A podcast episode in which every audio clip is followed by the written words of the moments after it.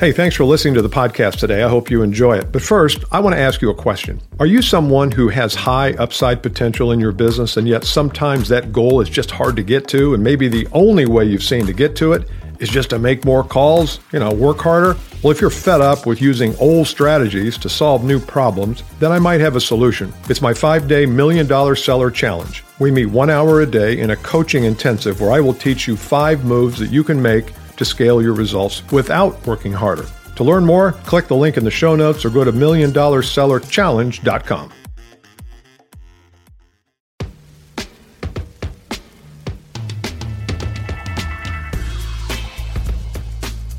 Hello, back at the Bill Caskey podcast. Today's topic is Do you have a terrain consciousness?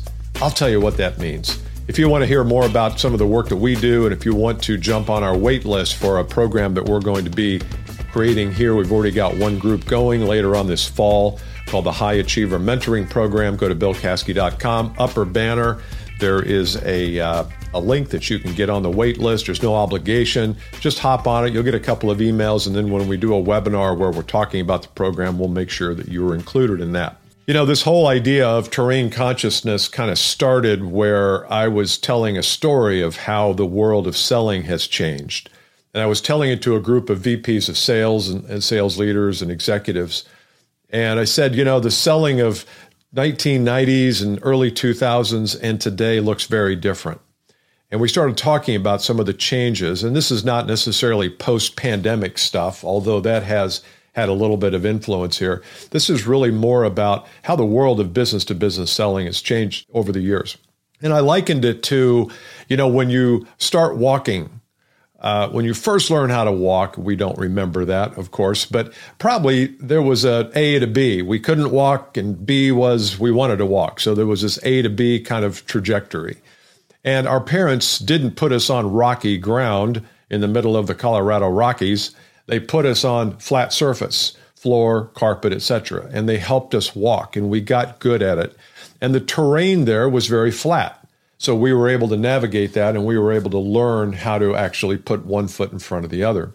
When we went off to college, we were exposed to a whole lot more things. We were moving away from home. We were living on campuses. We were uh, navigating uh, ecosystems that we really weren't familiar with or comfortable with, but we coped. We learned how to do it. We learned the terrain in which we were living or going to school, and so we coped. And today in professional selling, it's no different. The terrain has changed. It's changed a lot. And you've seen it, and I've seen it. And it's almost like if you were plopped out of the year 2000 and plopped into 2021 or 2 that you would say man things have really changed. But when you're in it every day it's like the boiled frog thing. You don't really see it. You know something's off but you haven't really seen it. So i want to bring some clarity today to what i think are some key components of how the game has changed and how the terrain requires skills very different than what you've had in the past you know if you're going to climb a mountain and it's all a very straight, uh, flat surface and it's very gradual incline and you're used to walking, you probably don't have any trouble with that. You're not going to need any other skills. But if you start scaling up the side of a mountain or there's cliffs off to the right or there are slippery slopes and large rocks you have to navigate, then you're going to require different skills. And I think, again, that's the same thing. Your skill set needs to change based on the terrain.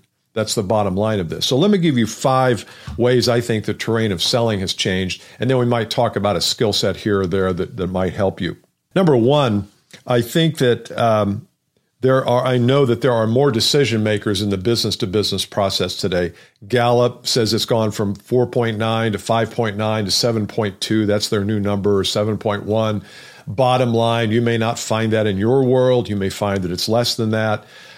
But the fact is that more and more people are involved in larger ticket sales, especially on the purchasing side than than it was, and, and on the selling side too. You might have engineers and project people, and so all of a sudden now there's three on your team and four on their team, and you as a sales professional are having to orchestrate and navigate that and produce that. So that's a big change because you're not talking to one person anymore. You're orchestrating and coordinating between schedules of a lot of people and understanding the needs of, of function A may be slightly different than the needs of function B inside your client company. And so you're constantly in navigational uh, pursuit of what's really happening and how can I satisfy all these needs. If you don't know how to do that, or if you're if you're hoping we'll go back to no, I'd rather call on one person, I'd rather call on the CEO and have him or her make the decision. That's not the way CEOs think anymore. It used to be that who was the decision maker. That ain't the case. It's just not the case. You know that. So your skills need to be leveled up. You need to understand how to get to the people that maybe you're a little bit harder to get to, how to position that properly so you don't doesn't feel like you're going over somebody or around somebody to do that. So that's number one terrain change is just the large number of people in the decision making process, probably not all in one room. If they were before the pandemic, they're not now. Some are virtual, some are in the room, and you've got to navigate that. Number two, there's a whole lot more financial scrutiny to purchases today. There's a whole lot more, well, if I invest 1.5 million, what am I going to get from that? What's the analysis that's going to help me justify the cost of doing business with you? And I think if you're not armed up for that and you're not equipped to talk about not just what it costs to do business with you and what the solution is, but what's the economic value of doing business with you, then you're not equipped well enough. So the terrain of more financial scrutiny has to be met with a skill of understanding how to navigate the complex financial analysis that customers do you've got to be every bit as competent at financial analysis as they are. Because a lot of times, all they're looking at is the price from you versus the price from someone else. Well, that's not financial analysis. That's got nothing to do with financial analysis. That's just comparing vendors. What you have to do is help them walk through. If you spend 1.5 million today, uh, if you do it right and implement it right, and I'm helpful and our people are helpful, you could see a return of 3x that over the next five years or whatever it is in your world. So the economics are the skills that you need to get better at. And if you're not, you need to get help. Either get coaching, get training, go to your financial people, talk to a CPA, spend a couple grand on a CPA to have them come in and help you work through how exactly to talk about those things. Number three, and this is a big one, and I've talked about it before, but the internet is a massive source of information for prospects. When prospects want a question or are thinking about changing vendors or solving a new problem, it's unlikely they go right to the yellow pages under accounting vendors or benefits vendors or training vendors. They just don't do that. They go online and they go to Google and they search for things like who are the best accountants in Des Moines or how do I choose an accountant or what are some new ways accountants are helpful for business owners or financial people.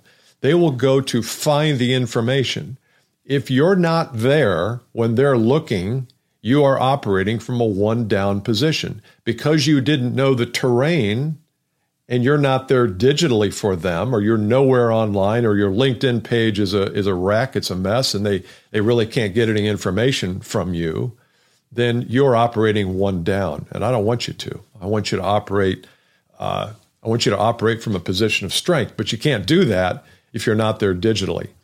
I had a, I've told this story before. I had a, a, guy who was a purchasing manager of a Fortune 500 company. He gets calls every day from salespeople wanting to come in and see him virtually or physically. And he says, I'll go to their LinkedIn page and if there's no value there, like there's not an article this person has written or an article they've shared, or there's no there's no value at all for me, I'll just decline the invitation. I don't want to see him. Why would I waste my time with somebody who's just there pitching me on something and is not a good problem solver? So the internet, because it's ubiquitous, because that's the first place we go. You've got to digitize your content. You've got to figure out a way, and this, t- this requires different skills. You don't just go online, write one blog, and that's it, or write one article on LinkedIn, and that's it. You have to think, okay, what's the journey the prospect makes? What are the questions that a prospect has up front when they get ready to search for something like this? And how can I be a part of the answer to those questions so that I get the call? Or if I don't get the call and I'm in there talking with them, I can use that digital part of the process in a better way. I can position myself better. Number four, prospects are overwhelmed. They do not have time. If you're not a good messenger, if you're not good at crafting the message for what you do and are very helpful in clarifying how you bring value to someone. They're not going to spend time putting the dots together. You know, it's like you're giving them a puzzle and your jigsaw puzzle, and you're just throwing all the pieces down and saying, okay, well, this is what we do. You want to work with us or not? The prospect's like, well, I, I don't know. I don't, I don't know what you do. I don't know how you solve problems. And this skill gets back to messaging. The terrain has changed. They're overwhelmed. They don't have time to assemble your message just because you give them all the pieces doesn't mean they can assemble it. it takes way too much time way too much brain power people are not operating that way today they want to be very clear so therefore you need to use the skill of messaging to be very clear about what your message is and if you're not again you're one down now you're battling from behind during the whole race it takes a lot of energy to battle from behind i would rather you lead the race be out in front so when they go to some of your competitors to find out this information, it's nowhere. Or they don't even go because they feel like they've gotten it all from you. And the last one, number five, is uh, I touched on it before, is a digital strategy. You've got to create digital platforms. People are finding out about you and your competitors digitally, either on social platforms like LinkedIn, Facebook, Twitter, Instagram. Not saying be everywhere, but if you're nowhere, how do you expect people to tap into your knowledge? They can't. I work with clients, and one of the first things I do is say, What are the top five questions people have when they start the process of searching for a vendor in your category? And whatever those five questions are, take them one at a time and answer them. So that way, at least if they're Googling, what should I look for in an accountant? It's me Googling. What should I look for in an accountant? You show up you show up and say, these are the five things that you need to be conscious and mindful of when you are looking to change CPAs. So, along with that, then, is how are you digitizing the sales process? If two weeks go by between the first meeting and the second, and this happens all the time, we can't stop that. I mean, people get busy and schedules conflict. And so you, you have a schedule, we're going to meet next week, and take this a little further and all of a sudden next week comes and they have to reschedule so now it's two or three weeks out how are you using digital technology digital platforms video audio written word to keep the momentum i had a, uh, a case the other day where uh, one of my prospects uh, somebody had worked with in the past called me up we talked a little bit seemed like it made sense to meet we were going to meet and some things got uh, uh, in fact he got sick and he couldn't meet. And so then there were some other things that happened. And so in the meantime, I've sent him a couple of things. I sent him a couple of lead magnets that we've used, a couple of things that I thought could help his team. He was very appreciative. Now we have a scheduled meeting here when he gets back from, from vacation. So, how are you using digital technologies in the sales process itself? Not letting three weeks go by because guess what? You might think you're important. You might have been important in that meeting. You're not anymore.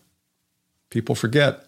It's human nature. Sorry. I mean, you might have done a great job in the sales call, but if three weeks goes by, they barely remember who you are, let alone what you've talked about. And their problem and their pain has been covered over by all their other priorities. So you've got to resurrect that. One way to do that is to keep in touch digitally. It could be a personal video that you send to them. It could be a video that you shot. I've got a client who has a massive prospect that he's working with. And I said, what, you know, and, and a little bit of time has lagged. And I said, why don't you shoot a video just for them speaking to their needs, put on your blog, put on your LinkedIn uh, article blog site, and let them know that you've written it. You don't have to mention their name, but if they're having problems in three areas, talk about how other people have problems in those areas and some of the solutions you can bring to bear and bring to the table to help them. So that way, when they see that, what do they say? They don't say, that was nice of Bill. They say, wow, Bill knows exactly what I'm dealing with here. We need to be talking to him or, or her.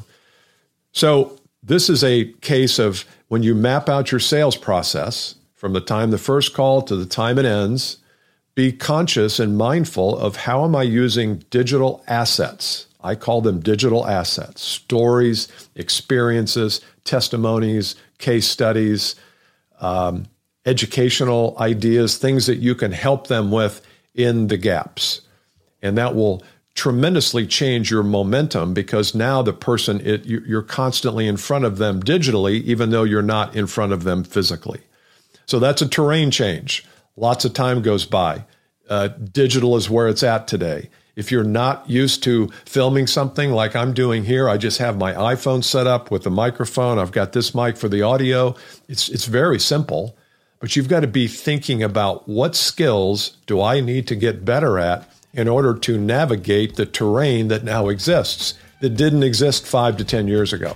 So I hope that helps you. I want you to be mindful of that. We may over the next couple weeks take a look at a couple of these or maybe a couple more if you have some that uh, you think were missed here, put it in the LinkedIn post. I'm going to be splitting this video up into several uh, areas. If you have not downloaded my five reasons you don't have enough clients document, I would love you to get a copy of it. You can go to fivereasonsclients.com. I think we'll put something here in the show notes as well.